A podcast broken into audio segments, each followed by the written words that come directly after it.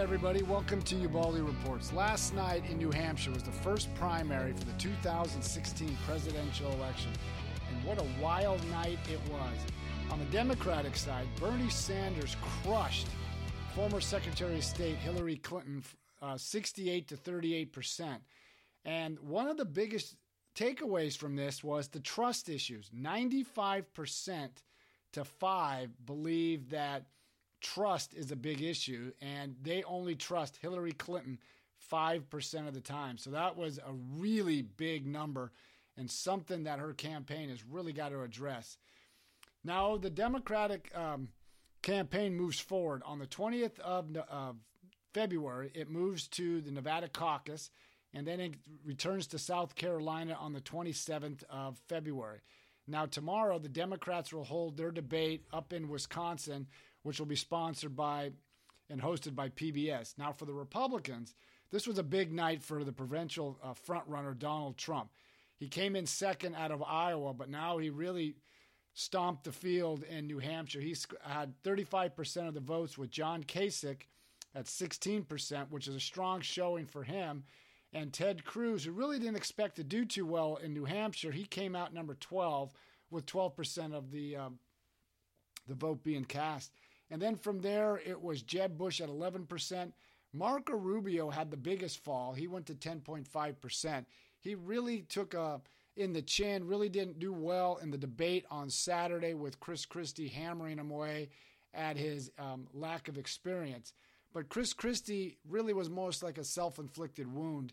He was down in the polls. I think he, re- he received about 6% of the vote. And it looks like by ABC News reporting that Chris Christie is going to suspend his um, presidential campaign because he just wasn't gaining traction. The whole purpose of Chris Christie's attack on Marco Rubio was to be that establishment voice. And for, and for whatever the reason, he just didn't resonate with the voters in New Hampshire, and John Kasich took that spot. So now you've got Donald Trump and Ted Cruz as the kind of anti-establishment. Then you got John Kasich, Jeb Bush, and Marco Rubio fighting for that establishment wing. Now we'll have to see how this goes into South Carolina because the Republicans hold their debate on the 20th, and then they transition over to Nevada on the 27th, which ha- which holds their caucus.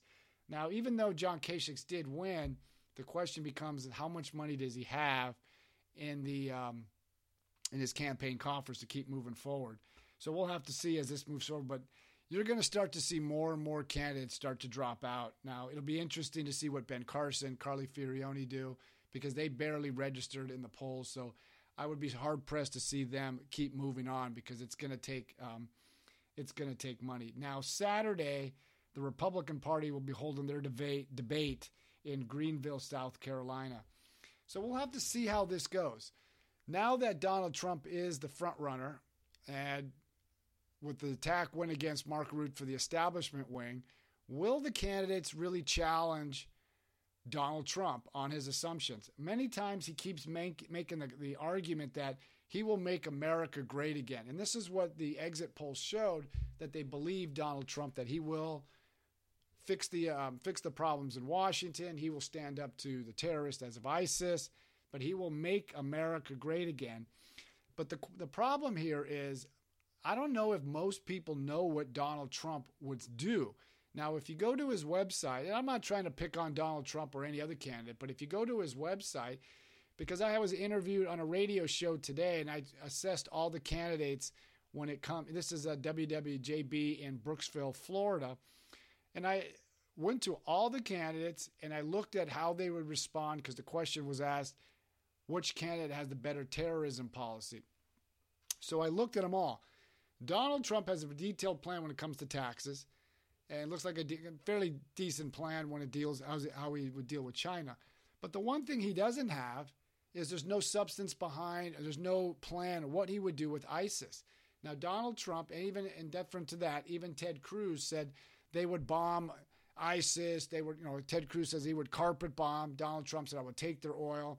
Well, former Secretary of Defense Robert Gates from the Bush and Obama administration said that's not reality.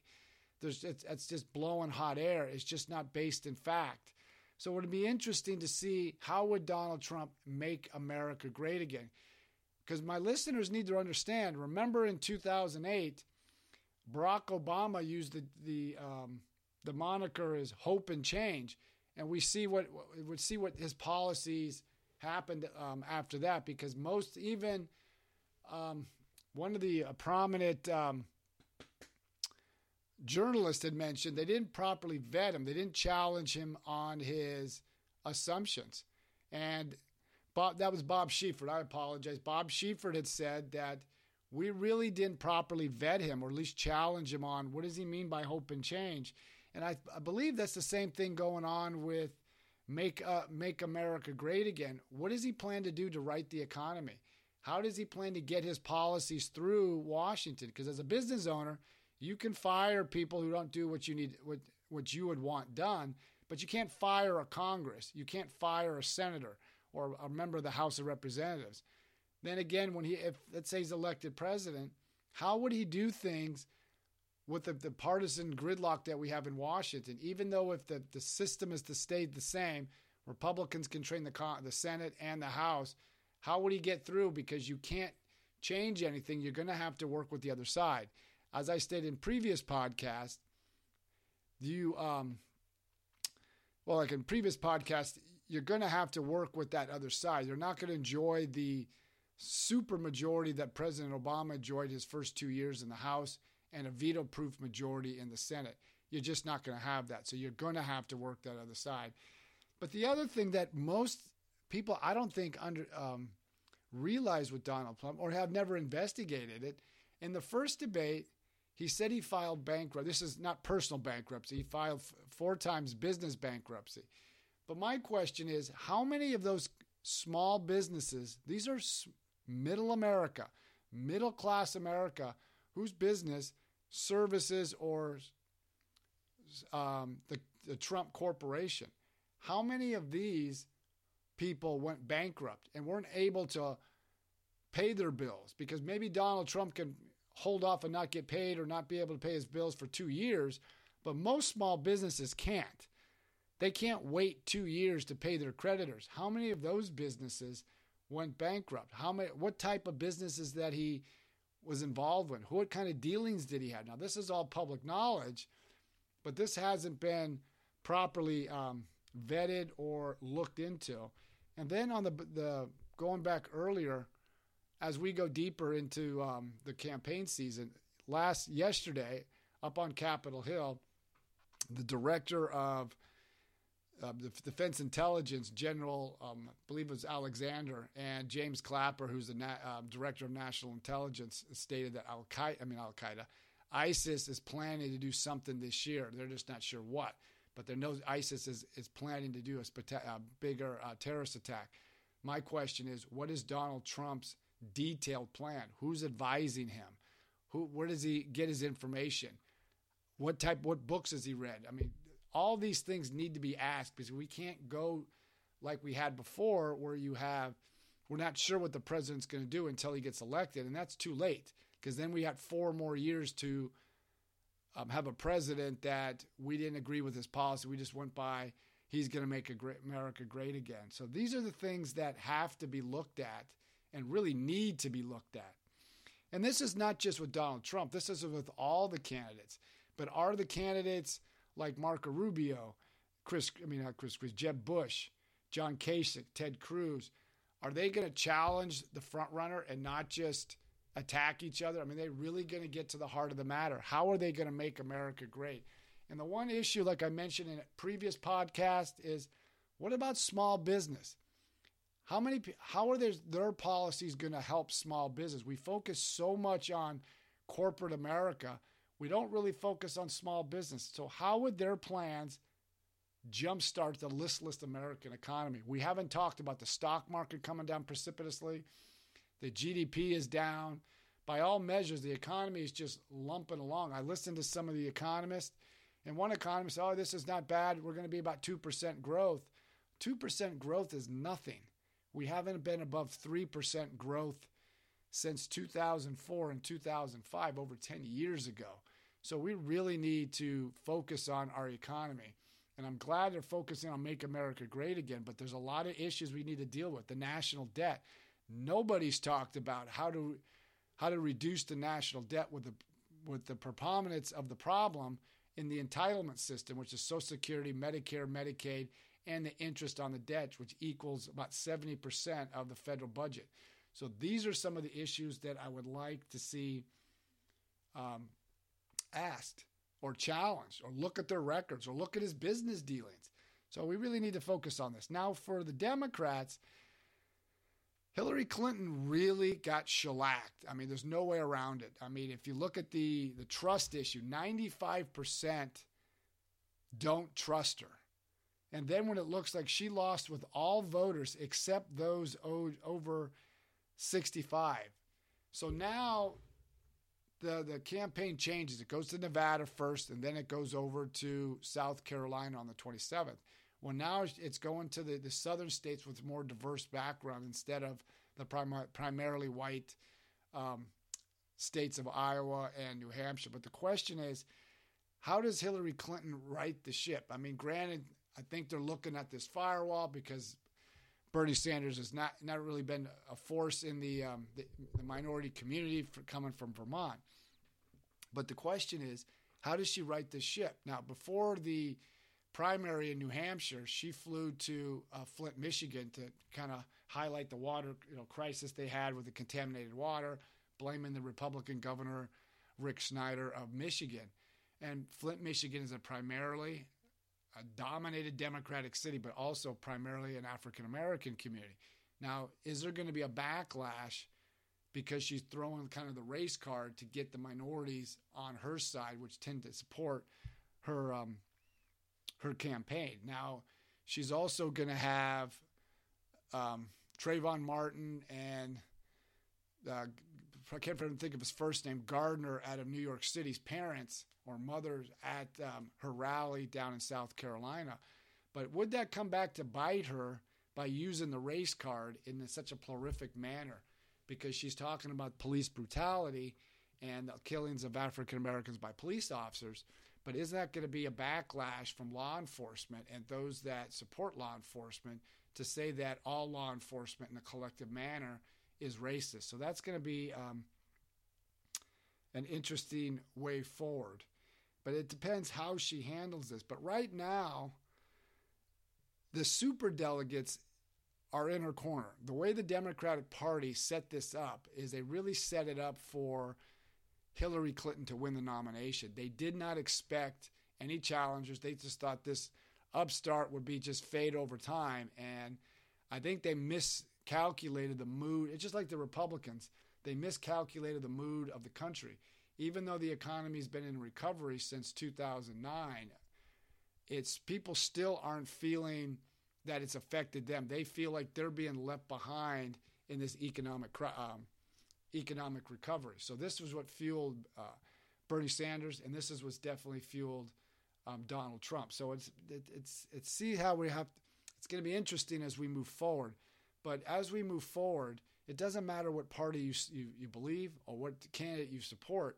Let's make sure we ask the right questions. Let's make sure we challenge the assumptions. I really want the media to look at the candidates' records, really look at their candidates' record. Even Let's look at Donald Trump's record. I mean, he wasn't a politician, he's running as the anti establishment, but let's look at some of the things that he said. He said he's given money to political campaigns and candidates. Who did he give to? What did he gain from it? He mentioned he gave stuff to Hillary Clinton. Okay, that's fine, but how much did he give? What did he gain from that? Let's look at his business dealings. What type of business um, individual is he? Because that's how he's going to say he's going to run um, if he becomes president. So let's really challenge these candidates. And for Hillary Clinton, let's look at her record or what she hasn't done or, or, or what she will do. Bernie Sanders, let's look at his record. He runs as an outsider, but he's been in Washington since 1990. Then he was a mayor before that, and so he's been in the public eye for a number of years. Not maybe not prominently like Hillary Clinton, but let's look at what he has or has not done. This is the things the media needs to chat needs to look at, and not just like the circus that we're getting on the Republican side and this bomb, this very populist individual on the Democratic side. But let's really look at the records and let's really dive in deep when they say something. So when Bernie Sanders says, I want free education, a single payer system for health care, all these things, and I'm going to raise taxes. He hasn't given a detailed plan, but it's going to be well above 50%. How is it going to be paid for? How are you going to reduce the debt if you're going to give out all the all the um, all these programs? Now, the Washington, I mean, excuse me, the Wall Street Journal reported that everything that he said he's going to um, give a, give away or do is going to cost the the federal government 18 trillion dollars. How is he going to accomplish all this? How is Hillary Clinton going to accomplish all this? And then the last thing that's le- um, looming for Hillary Clinton that she can't control is these FBI investigation into her email server and her private email account. Now, I gave a podcast on that explaining it. I would like to know is how did emails that were on a classified system get into an unclassified system because they don't cross over. You cannot send a, a classified email to an unclassified email. You just can't do that. So I'm curious to see what the FBI has because that will t- definitely shape up the race. But as we move forward, listen to these candidates, challenge these candidates, be informed because we are going to get the government that we get and we can't say, well, I didn't. I didn't know. I didn't know that, or I, I should have asked that. But we need to ask these questions and get involved. Force their candidates to to answer these questions. Get the media to challenge these candidates on both sides, because again, we're going to get the candidate. We're going to get the government that we that we deserve. Because if we don't take part, this is what we get. There's a lot of problems America has here and abroad. So let's get out and vote and vote either way. Vote your conscience. That's all I can say is vote your conscience.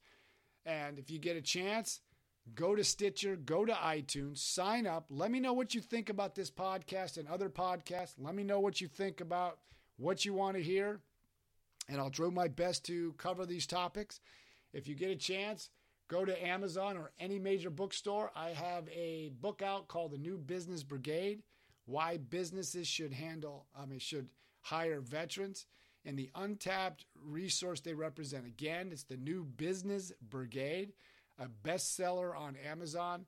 And the new Business Brigade, Why Businesses Should Hire Veterans, is a needed book to read to help veterans out. My goal is to not just be a bestseller on Amazon, but definitely be a bestseller on the New York Times. With your help, we can make that happen.